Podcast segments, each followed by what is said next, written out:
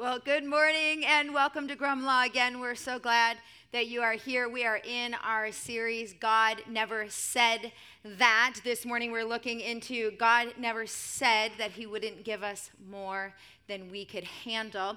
And if you weren't here last week, let me catch you up. We actually debunked the myth that above all else, God wants us happy. He wants us to be happy. Like, that's his ultimate concern. And if you miss that, you can go to recent messages on grumlaw.com and listen to that, and I highly recommend that you do that.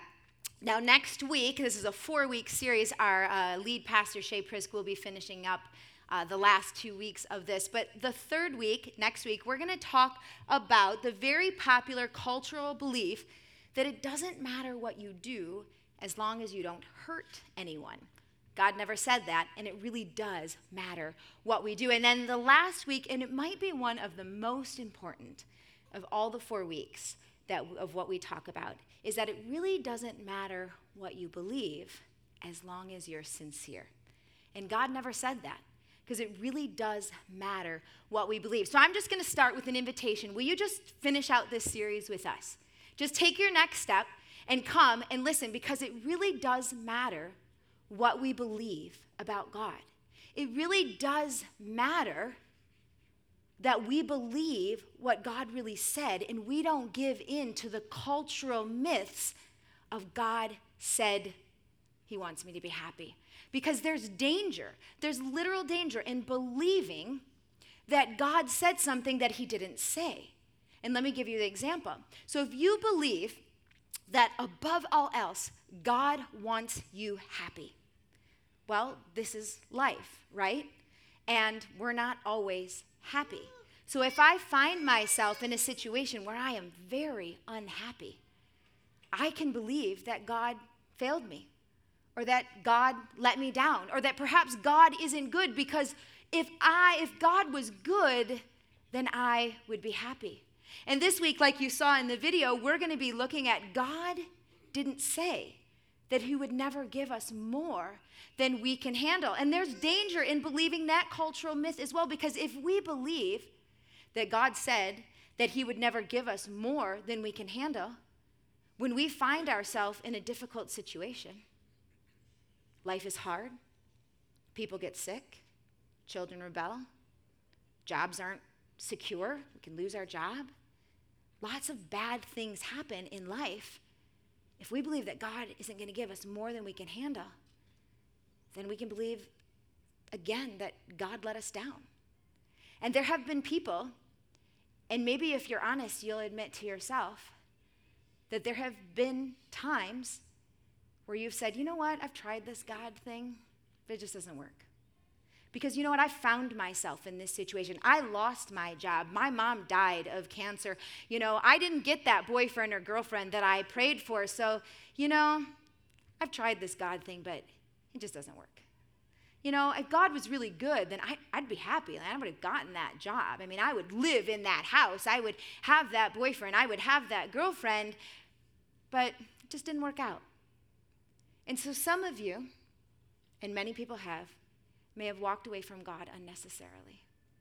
You may have walked away from faith, or maybe you've been unattracted to the faith because you have believed something that culture said God said, and God said, I never really said that.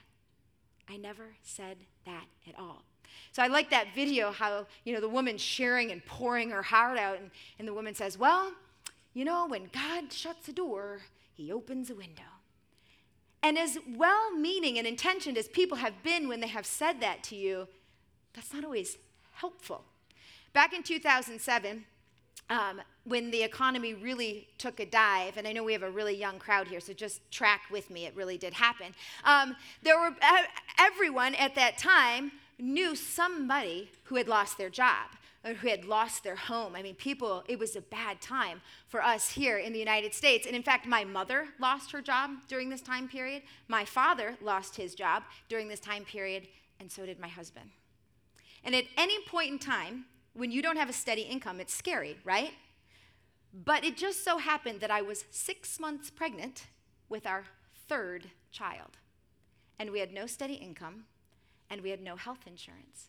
Now, if someone, well-meaning, had come along and said, well, you know, when God shuts a door, he opens a window, I would say, great, is he going to chuck $100 bills in that window? Is health insurance going to come flying through? Like, that's not helpful, even when it's well-intentioned. And it's not helpful because it's not true. It's not true. So I mentioned there's danger in misbeliefs about what God says and in who he is, and it's because those beliefs can lead us to walk away from God. He can lead us to walk away from the help that we really need. So maybe that's you. Maybe you were dragged here by someone and you really wish you weren't here and somebody bribed you with lunch, or I don't really know. I mean, I got a whole entourage, the front row here, to come with me, and they're maybe here if they want to be or not. But I'm just going to ask you, will you just for the next 20 minutes, will you just track with me? Ooh, she's like, I want to preach. All right, girlfriend, you come up here. You preach it, sister. All right, she can take my job anytime. Listen, if you're a parent and you believe God would not give you more than you can handle, you know for sure that that is not true if you have kids. I'm just telling you. It took me an hour yesterday to get my 8-year-old to take a shower. 60 minutes, people. God gives you more than you can handle. All right, so you might be asking yourself why. If God never said that he would give us more than we can handle, that he wouldn't give us more than we could handle, then what did he say? And I'm going to answer that for you this morning. But what I want to do first is I want to look into the why. Why would God allow us to walk through difficult circumstances, difficult seasons in life? Because this is not a Christian thing. If you're not a Jesus follower here, you can track with me on this one. This is not a Jesus Christian thing. This is a life thing. Life is hard. And the truth is that if you're not in a difficult situation right now, you'll be in one. I can guarantee it. Maybe you're just walking out of one and you're almost at the end. You can see the light at the end of the tunnel. But that's just a human thing.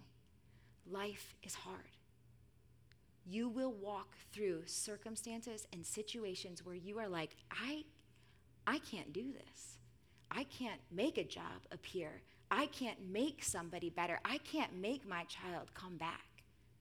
We will find ourselves there. So why? Why would God, if he's good, if he's loving, if he's kind, like everyone says he is, why would he allow this? And I want to look at two reasons this morning, and the first one is this. The first one is... Oh, I'm sorry, I skipped something. Let me first do this before I jump into the whys. Where did it come from? Where did that cultural belief come from that God, why people say, well, God will never give you more than you can handle? And I believe it's from the misinterpretation of this, and it's 1 Corinthians 10:13, and it says this: the temptations in your life are no different from what others experience, and God is faithful. He will not allow you to be tempted. He will not allow the temptation to be more than you can stand. But when you are tempted, he will show you a way out so that you can endure. Now, the author of this verse is a man by the name of Paul, and we're going to talk about him a little bit later. But in this verse, he's talking about temptation, and what God is saying, look, I will never allow temptation of sin be so much so that you have to give in to it. I am faithful, and I will provide a way out. But what this verse doesn't say is that God will never allow you to endure more than you can handle. And actually, when you survey the entirety of the Bible, you are going to find that there are many men and women who, in fact, walked through very difficult situations. There's a man by the name of Joseph, and maybe you've heard of him. Maybe you've seen Joseph in the Technicolor Dreamcoat. Well, this man was hated so much by his brothers that he was sold into slavery. And he spent 7 years in prison for something he didn't do. Joseph certainly felt like God had given him more than he could handle. There was a man by the name of Moses, and God called Moses to lead millions of people. Look, I have 3 children I have to lead. Millions of people. And Moses said, no way, send somebody else. I don't want to do it, God. Please not me. And he gave God just a litany of excuses why he couldn't do it. Moses felt like God had given him more than he could handle. Then there was a woman named Esther. She was a Jewish woman living in a foreign country, in a country where her people were hated, and God chose her to approach a king to save her people. And it took a significant amount of bravery for her to be able to do that, because in order to approach a king, you had to be summoned. And if you were not summoned by this king and you approached him anyways, he could kill you.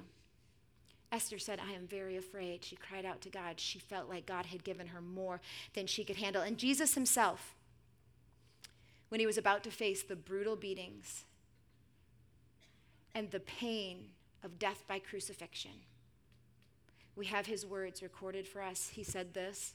It says, "He took with him Peter," that's Jesus, "James and John, and began to be deeply troubled and distressed.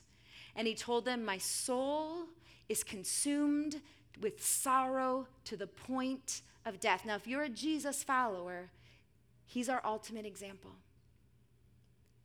And it's recorded for him that he was literally in so much distress that the capillaries in his forehead broke, and he bled, and he sweat blood out of his forehead. He was consumed with sorrow by what he was about to endure. Jesus, who was God himself in the flesh, begged God the Father for another plan, for another way. Yet God allowed it. God never said that he wouldn't give you more than you can handle. The truth is that many of us have experienced times like that. We've experienced where we've cried out to God and said, "This is more than I can handle." God didn't say he wouldn't give us more than we could handle. And the reason is this: God wants to teach us to depend on his presence. How many of us will admit that when life is going good, our prayers are something like this? "I got it, God. It's good. I'm all great. Keep it up," right? And then we go about our day. It is amazing, though, when things start to spiral out of control, when life isn't going so great, how we feel the urgent need for God. We feel it in a way that we don't feel it when life is going well. When the sun is shining in Michigan and the breezes are blowing, when we planned our next phenomenal vacation, when our jobs are going well, when our relationships are going well, we're like, "God, thank you. Thank you so much. This is awesome. Thank you, God. Keep it up. Life is good." And then we get on the airplane to go to this fabulous vacation, and the pilot comes online, you hear ding, and he's like, "Buckle up, because we're going to experience a little bit of turbulence." And about 5 seconds later, you realize that the little bit of turbulence really isn't exactly what he said. It was a little bit of an understatement, because your airplane is like shaking. You ever been there?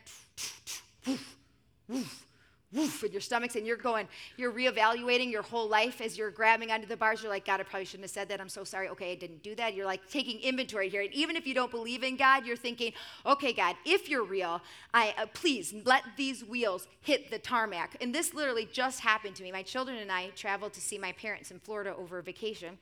And on the way there, it was perfect, right? But on the way back, as we're coming through this really heavy, thick cloud cover, you hear ding, "Buckle up, it's going to be a bumpy ride." And we are like, my children will attest to this, we are like bumping all over the place. And I look over at my son, he's 13, and he's like, "Mom, this is so cool." And he's got this huge smile on his face. I'm going, "Yeah, it's cool, son. It's really cool." And two rows ahead of us, this little kid is losing his cookies. I am not making this up. He's like, "Whoop, whoop," and Jack's like,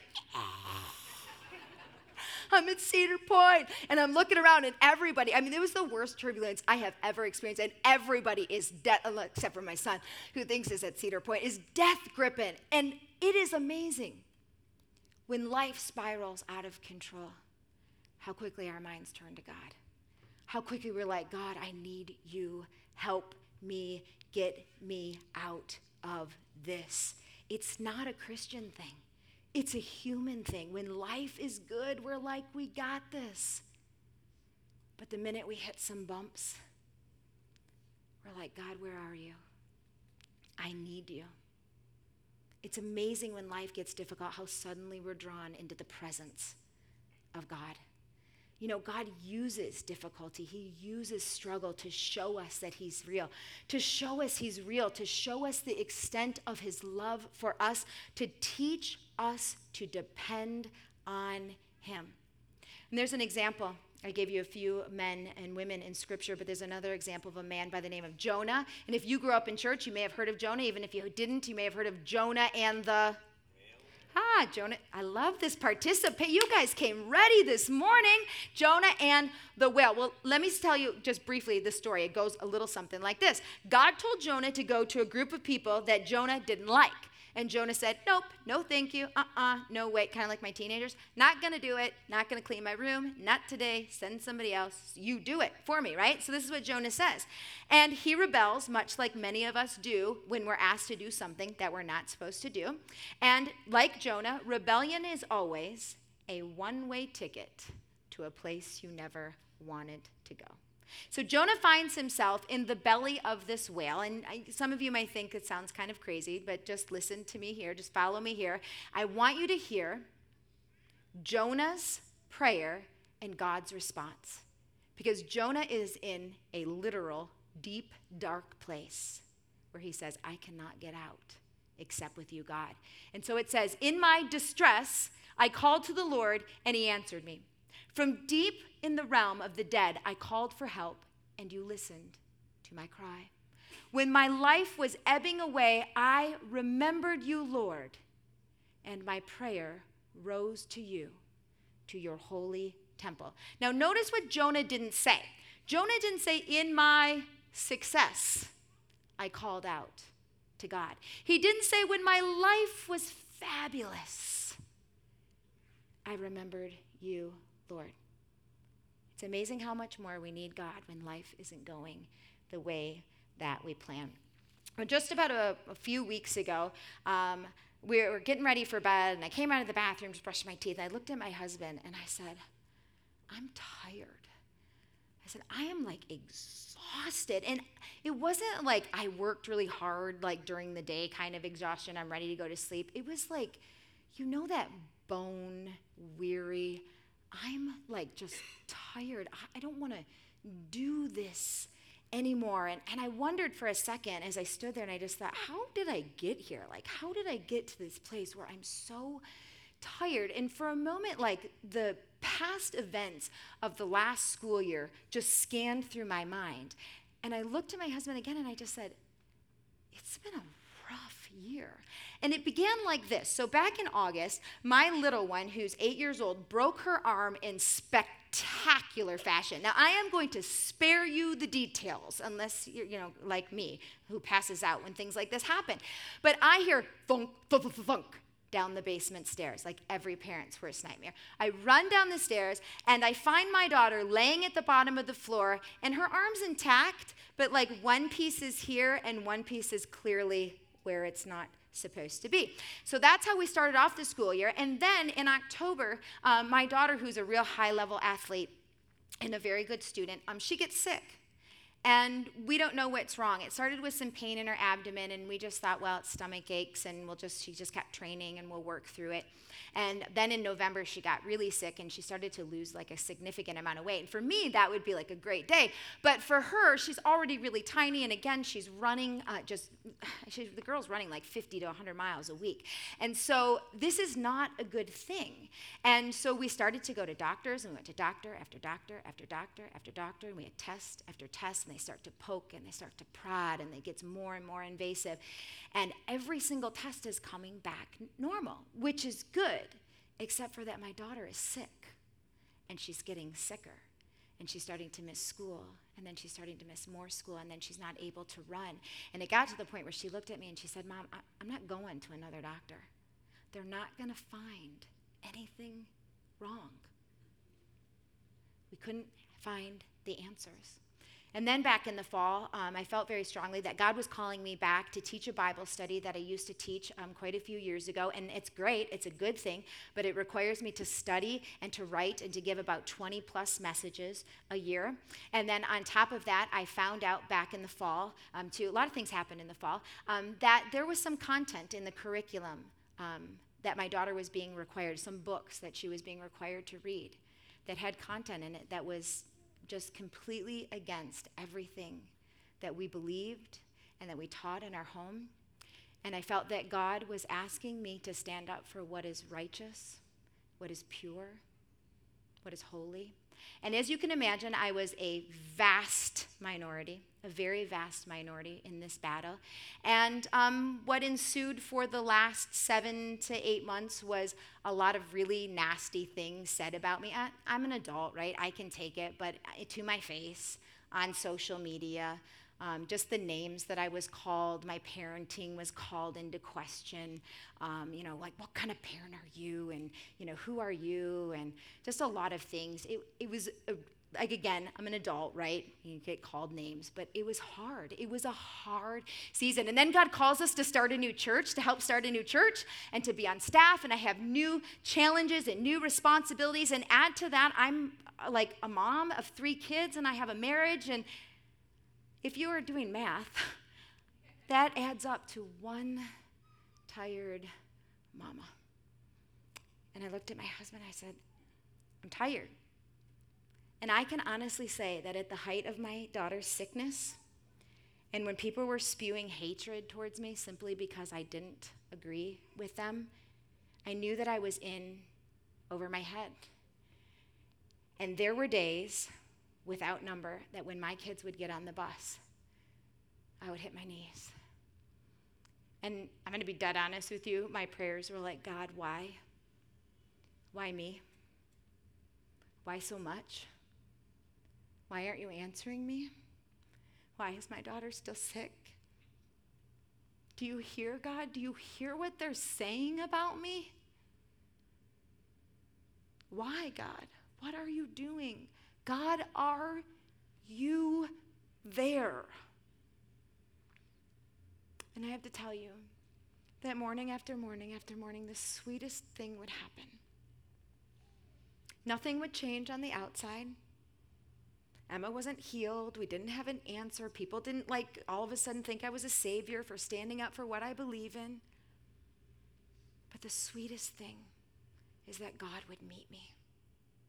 And his peace would wash over me, and I would have the strength to stand up and just do what I had to do for that day, until the next day when I would hit my knees and I would cry out.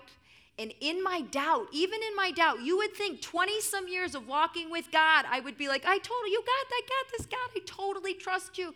I love walking into people when they insult me. I love when people are sick. This is great. Even in my doubt, morning after morning after morning, God met me. But let me be honest with you in this too. When life is good and my children walk out the door for the bus, I'm going to Target. I just don't hit my knees as often as I do when life is difficult. Let me tell you, God allows you to walk through difficult circumstances and situations in your life. He didn't cause them, but he allows you to go through them because he says, child, I have something better for you. I am going to teach you to depend on my presence. He says, child, for I know the plans I have for you. Plans to prosper you and not to harm you, to give you a future and a hope. Then you will call on me and come and pray to me, and I will listen to you. You will seek me and find me when you search for me with all your heart. And I don't have time to go into the history of when this was written, but when this was written, God's children were suffering greatly. And they were calling out to him saying, why, God? Why are we here? What are you doing? God, do you see us? God, do you care? And he said, yes, I have a plan for you. It's a good plan. And when you call me, I will listen. And when you seek me, you will find me. You will find me.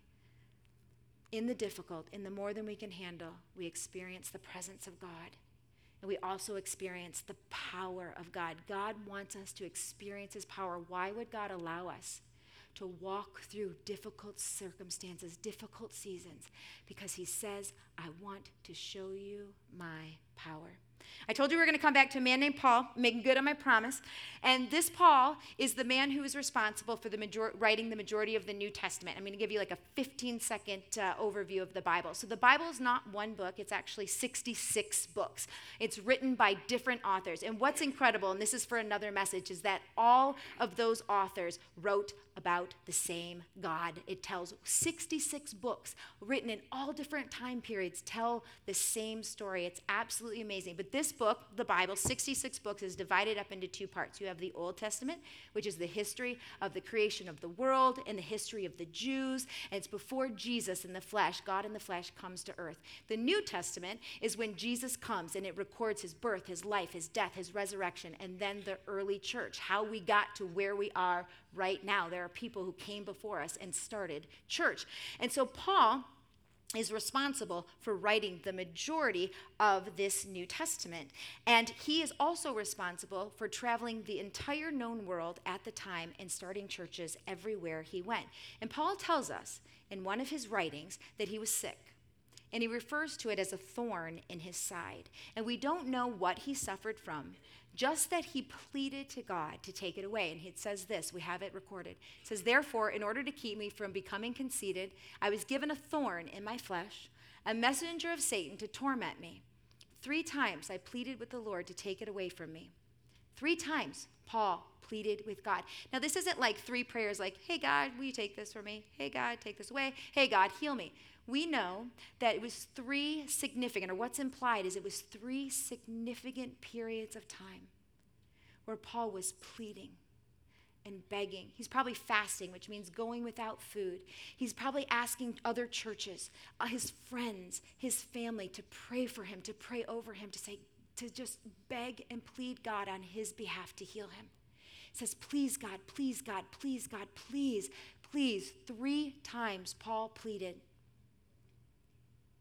And in my humanness, I would think that if there was anyone who deserved to be healed, if there was anyone who God would answer his questions, you would think Paul. Certainly, this is a man who gave up his own success. He was very educated. He went to the best of the best schools. He was very, very smart. He was very successful.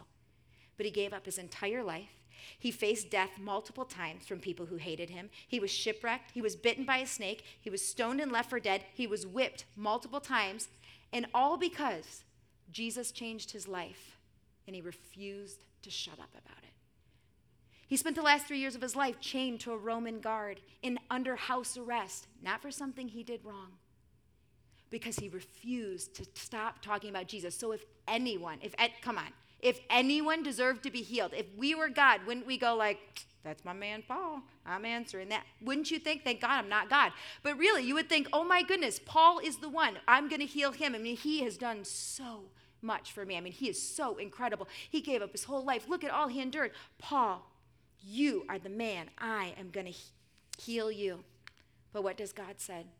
God says this, Paul, my grace is sufficient for you, for my power is made perfect in weakness. Paul cried out to God, God, remove this from me.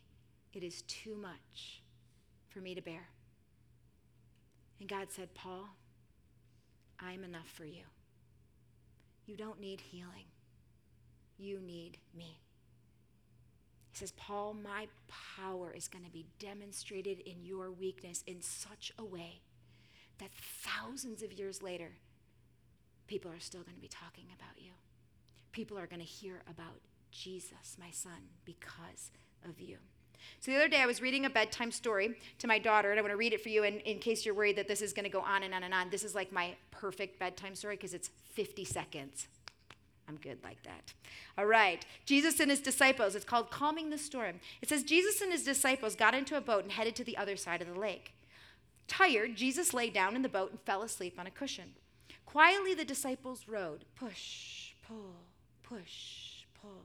Suddenly, the wind puffed wildly all around. Hey, what's happening? Yelled the disciples. Where did this storm come from? Row harder. The waves on the lake swelled and hit the sides of the boat. The wind whooshed and howled. The waves grew bigger, crashing over the little boat and filling it with water. We're starting to sink, the disciples shouted. What are we going to do? Despite the storm, Jesus kept sleeping. The disciples gathered around him. "Master," they shouted, "help us, we're going to drown." Jesus woke up. He heard the wind, saw the waves. "Why are you afraid?" he asked the disciples. "Be quiet," he told the wind, and the wind hushed. "Settle down," he told the waves, and right away the waves stopped. The disciples didn't know what to think. Even the wind and the waves obeyed Jesus. When I got done reading that story, my daughter looked up at me and she said, "Did that really happen? Can Jesus really do that?" And I just replied a simple yes. And in her childlike faith, she got the biggest smile. And I could see she was like, "Cool, God's got this. Like, he can stop the wind and he can stop the waves." And some of you right now, you're in a storm. You are in a season, and you're like the disciples, man. The wind and the waves are crashing, and you're like, "God, I can't do this anymore. I can't. And at the end of you, Jesus beckons, "Child, stop rowing so hard. I never said that I wouldn't give you more than you can handle. What I said was, my grace is sufficient for you, for my power is made perfect in weakness." Jesus says, "Child, listen. I am near to all who call on me." God never said he wouldn't give us more than we can handle. We live in a broken, sin-filled world. And you know what's actually the truth? Jesus said the opposite. Jesus said, "I have told you this." He's preparing his disciples for his death. And he said, "I have told you this so that you may have peace in me. Here on earth, you will have many trials and sorrows." Jesus is like, "I'm guaranteeing this. But take heart, because I have overcome the world." Jesus says, in your trouble, in your sorrow, in your distress, in your broken relationships, in your sicknesses, in your failures, in your pains, I will show up. I will teach you to depend on my presence. And he says, "And then I'm going to show you my power." If you're here this morning and you're like, "That's me, man. I'm in a situation and I can't do it on my own anymore. It is literally too much to handle." I hear you. I've been there. I'm still not totally out of that season. My daughter is better. We found out it was her gallbladder and she had it removed, and it was about 3 weeks ago, and she's healing. But I don't have all of my questions answered, and my life isn't always easy. It's good. But it's good because God is good. It's good because I've walked through those seasons. I'm not the same person I was in August, and I'm thankful for it. Because the next hard thing is right around the corner, because this is life. And I can look back and say, "You know what? When that was hard," when my daughter is 20, she can look back and say, "I remember when I was sick and I missed out on track meets and I was really bummed out, and maybe I was even ticked off at God because why are you doing this to me?" But she'll say, "God was good to me. And he taught me to depend on him. And he was powerful and faithful here, so he's going to be powerful and faithful in even more difficult trials and circumstances. I don't know what you're going through, but God does." Can I just say, that at the end of you, Jesus says, "I'm here. Depend on me." And don't worry when you're weak, because when you are weak, that's when my power is displayed best in you. I'm going to pray. Father God, thank you